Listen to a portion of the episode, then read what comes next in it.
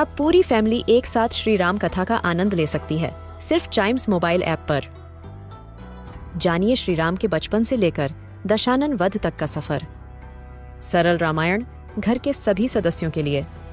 आज ही डाउनलोड करें चाइम्स मोबाइल ऐप एप्पल या गूगल प्ले स्टोर से।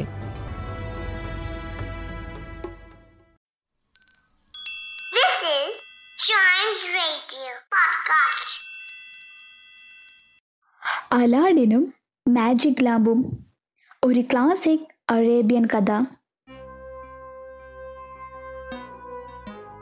കിഴക്കൻ നഗരത്തിലെ ഒരു പാവപ്പെട്ട തയ്യൽക്കാരന്റെ മകനായിരുന്നു അലാദിൻ.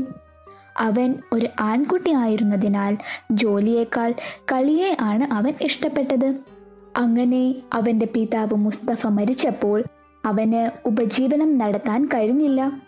അവൻ്റെ പാവപ്പെട്ട അമ്മയ്ക്ക് പിന്തുണയ്ക്കായി ഒറ്റയ്ക്ക് എല്ലാം കൂടി കൊണ്ടുപോകാൻ വളരെ ബുദ്ധിമുട്ടായിരുന്നു.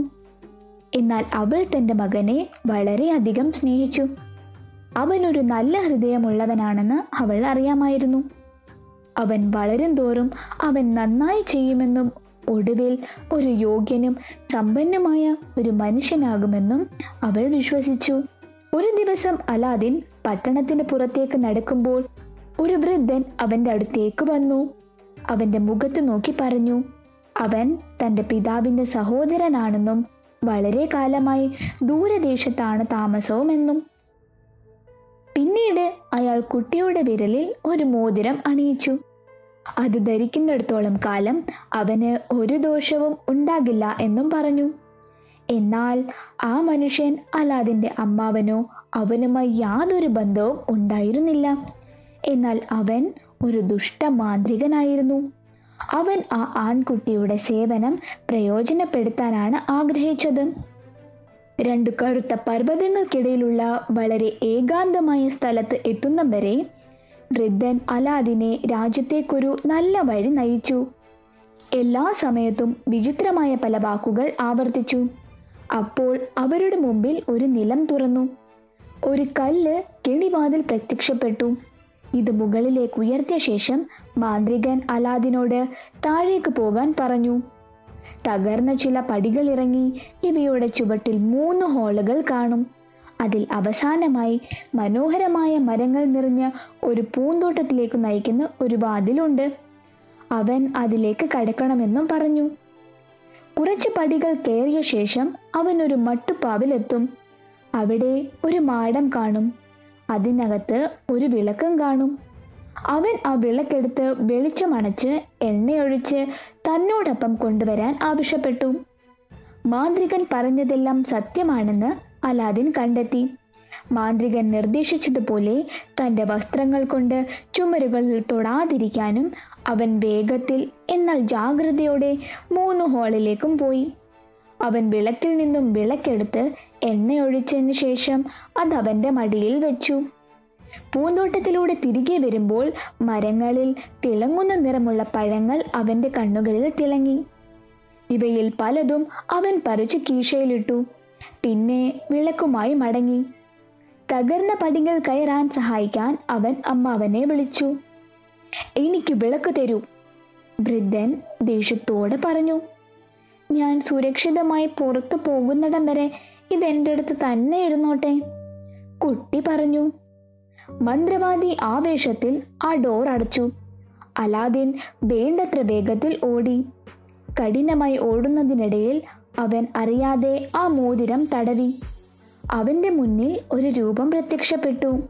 "ഞാൻ നിങ്ങളുടെ അടിമയാണ്, മോതിരത്തിലെ പ്രതിഭയാണ്. എന്താണ് നിങ്ങൾക്ക് വേണ്ടത്?" അലാദിൻ ജീനിയസ് ഓഫ് ദി റിംഗിനോട് പറഞ്ഞു. തന്നെ മോചിപ്പിക്കാനും അമ്മയിലേക്ക് തിരികെ കൊണ്ടുപോകാനും മാത്രമേ ആഗ്രഹിക്കുന്നുള്ളൂ എന്നും പറഞ്ഞു. അവൻ പെട്ടെന്ന് തന്നെ വീട്ടിലെത്തി. വളരെ വിശപ്പുണ്ടായിരുന്നു. അവനെ വീണ്ടും കണ്ടതിൽ അവൻ്റെ പാവം അമ്മ വളരെ സന്തോഷിച്ചു. അവൻ നടന്നതെല്ലാം അമ്മയോട് പറഞ്ഞു. അവൻ കൊണ്ടുവന്ന വിളക്കിലേക്ക് നോക്കാൻ അമ്മയ്ക്ക് വളരെ ആകാംക്ഷയായി. അത് കൂടുതൽ തിളക്കമുള്ളതാക്കാൻ അത് തടവി നോക്കി.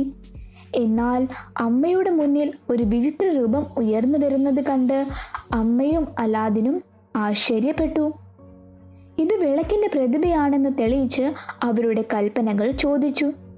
അവർ ഏറ്റവും കൂടുതൽ ആഗ്രഹിക്കുന്നത് ഭക്ഷണമാണെന്നും അത് കേട്ടപ്പോൾ ആ സഹായി ഏറ്റവും മികച്ച വിലയുമായി വെള്ളി കൊണ്ടുള്ള ഒരു വിഭവവും അവർക്ക് കഴിക്കാനുള്ള വെള്ളി പ്ലേറ്റുകളുമായി വന്നു. അലാദിനും അമ്മയും തങ്ങൾക്ക് കൊണ്ടുവന്ന സമ്പന്നമായ കൂലിയിൽ വിരുന്ന് കഴിച്ചു. വെള്ളിപാത്രങ്ങളും പ്ലേറ്റും അവസാനം വിറ്റു. അതിൽ നിന്നുള്ള ഉൽപ്പന്നങ്ങളിൽ നിന്നും അവർ ഏതാനും ആഴ്ചകൾ സന്തോഷത്തോടെ ജീവിച്ചു. അലാദിൻ ഇപ്പോൾ നന്നായി വസ്ത്രം ധരിക്കാൻ കഴിഞ്ഞു. ഒരു ദിവസം സുൽത്താന്റെ മകൾ കളിക്കുമ്പോൾ അവളുടെ പരിചാരകരോടൊപ്പം വരുന്നത് അവൻ കാണാനിടയായി. അവളുടെ സൗന്ദര്യത്തിൽ അവൻ വളരെയധികം ഇഷ്ടപ്പെട്ടു. വൈകാതെ തന്നെ അവർ രണ്ടുപേരും പ്രണയത്തിലായി. അവൾ സുൽത്താന്റെ അടുത്തേക്ക് പോകണമെന്നും രാജകുമാരിയെ ഭാര്യയായി നൽകണമെന്നും അവൻ അമ്മയോട് ആവശ്യപ്പെട്ടു. അവന് ഭ്രാന്തായിരിക്കണമെന്ന് ആ കുട്ടിയുടെ അച്ഛൻ പറഞ്ഞു. എന്നാൽ മാജിക് ലാമ്പിൽ തനിക്ക് ലഭിച്ച നിധി എന്താണെന്ന് അവളുടെ മകന് അറിയുക മാത്രമല്ല, താൻ ശേഖരിച്ച തിളങ്ങുന്ന പഴങ്ങൾ എത്ര വിലപ്പെട്ടതാണെന്നും അവന് കണ്ടെത്തി. അത് നിറമുള്ള ഗ്ലാസ് മാത്രമാണെന്നും അക്കാലത്ത് അവൻ കരുതി. അവരുടെ സമ്പത്തിൽ വിസ്മയിച്ച സുൽത്താൻ അലാദിന്റെ അമ്മയോട് പറഞ്ഞു, നിങ്ങളുടെ മകന് അവൻ്റെ ആഗ്രഹം ഞാൻ സാധിച്ചു കൊടുക്കാം, എന്നാൽ അവൻ്റെ അടുത്തുള്ള ആ വിളക്ക് എനിക്ക് തരുമോ? ഒരാഴ്ചയ്ക്കുള്ളിൽ ഇത്തരത്തിൽ 40 പാത്രങ്ങളും 40 സഹായികളും വസ്ത്രങ്ങളുമൊക്കെ ഞാൻ നിങ്ങൾക്ക് തരാം. തനിക്ക് കിട്ടിയത് സൂക്ഷിക്കാനും ഇനി അലാദിനെ കുറിച്ച് കേൾക്കാനും അദ്ദേഹം ആഗ്രഹിച്ചു. വിളക്കിന്റെ പ്രതിഭ ഉടൻ തന്നെ ആഭരണങ്ങളും അടിമകളും കൊണ്ടുവന്നപ്പോൾ അലാദിന്റെ അമ്മ അവരോടൊപ്പം സുൽത്താന്റെ വീട്ടിലേക്ക് പോയി. ഈ സമ്പന്നമായ സമ്മാനങ്ങൾ ലഭിച്ചതിൽ സുൽത്താൻ അത്യധികം സന്തോഷിച്ചു. ബുൾബുൾ രാജകുമാരി അല്ലാദിന്റെ ഭാര്യയാകണമെന്ന് ഉടൻ തന്നെ ആഗ്രഹിച്ചു. സന്തുഷ്ടനായ യുവാവ് അവനെ സഹായിക്കാൻ വിളക്കിന്റെ പ്രതിഭയെ വിളിച്ചു. താമസിയാതെ കൊട്ടാരത്തിലേക്ക് പുറപ്പെട്ടു. അവൻ സുന്ദരമായ വസ്ത്രം ധരിച്ച് മനോഹരമായ ഒരു കുതിരപ്പുറത്ത് കയറി. അവന്റെ അരികിൽ കുറേ പരിചാരികളുണ്ട്. കൈനിറയെ സ്വർണം ജനങ്ങളുടെ ഇടയിൽ വിതറി. അവർ വിവാഹിതരായ ഉടൻ അലാദിൻ വിളക്കിന്റെ പ്രതിമയോടെ ഒരു രാത്രിയിൽ ഏറ്റവും മികച്ച ഒരു കൊട്ടാരം പണിയാൻ ഉത്തരവിട്ടു. അവിടെ യുവദമ്പതികൾ കുറച്ചുകാലം സന്തോഷത്തോടെ ജീവിച്ചു. ഒരു ദിവസം അലാദിൻ സുൽത്താനോടൊപ്പം വേട്ടയാടാൻ പോയപ്പോൾ അവന്റെ ഭാഗ്യത്തെക്കുറിച്ച് കേട്ട് മാന്ത്രിക വിളക്ക് പിടിക്കാൻ ആഗ്രഹിച്ച ആ ദുഷ്ട മാന്ത്രികൻ വീണ്ടും വന്നു. പഴയതിന് പുതിയ വിളക്കുകളോ? കൊട്ടാരത്തിലെ ഒരു മണ്ടൻ വേലക്കാരി ഇത് കേട്ട് അവൻ എപ്പോഴും ഉപേക്ഷിക്കുന്ന ഒരു മൂലയിൽ കണ്ടിരുന്ന അലാദിന്റെ ആ വിളക്ക് പുതിയതാക്കാനാണെന്ന് പറഞ്ഞ് രാജകുമാരിയിൽ നിന്നും വാങ്ങി മാന്ത്രികന് നൽകി. അങ്ങനെ മാന്ത്രികൻ അത് സ്വന്തമാക്കി. മാന്ത്രികന് സുരക്ഷിതമായ വിളക്ക് ലഭിച്ച ഉടനെ കൊട്ടാരവും അതിനുള്ളിലെ ബുൾബുളും ആഫ്രിക്കയിലേക്ക് മാറ്റണമെന്ന് അദ്ദേഹം പ്രതിഭയോട് പറഞ്ഞു. അലാദിന്റെ ദുഃഖം വളരെ വലുതായിരുന്നു. അതുപോലെ രാജകുമാരിയുടെ നഷ്ടത്തിൽ സുൽത്താന്റെ രോഷവും ഉണ്ടായിരുന്നു. പാവം അലാദിന്റെ ജീവൻ അപകടത്തിലായിരുന്നു. സുൽത്താൻ അവനെ കൊല്ലുമെന്ന് അവസാനം ഭീഷണിപ്പെടുത്തി. തൻ്റെ മകളെ 3 ദിവസത്തിനുള്ളിൽ കൊണ്ടുവരണം എന്നും ആവശ്യപ്പെട്ടു. തന്നെ സഹായിക്കാൻ അലാദിൻ ആദ്യം വിളിച്ചത് ജീനിയസ് ഓഫ് റിങ്ങിനെയാണ്. പക്ഷെ അദ്ദേഹത്തിന് ചെയ്യാൻ കഴിയുന്നത് അവനെ ആഫ്രിക്കയിലേക്ക് കൊണ്ടുപോകുക എന്നത് മാത്രമാണ്. രാജകുമാരി അവനെ വീണ്ടും കണ്ടതിൽ വളരെ സന്തോഷിച്ചു. പക്ഷേ ഇതിനൊക്കെ കാരണക്കാരി അവളാണെന്ന് അവൾ സ്വയം കുറ്റപ്പെടുത്തി. എന്നിരുന്നാലും അലാദിൻ അവളെ ആശ്വസിപ്പിക്കുകയും തിരികെ പോകാൻ വഴിയുണ്ടാക്കാമെന്നും പറഞ്ഞു. അവൻ അവളെ ഉപേക്ഷിച്ചു. പക്ഷെ ഉടൻ തന്നെ ശക്തമായ ഒരു ഉറക്ക ഗുളിക കൊണ്ടുവന്നു.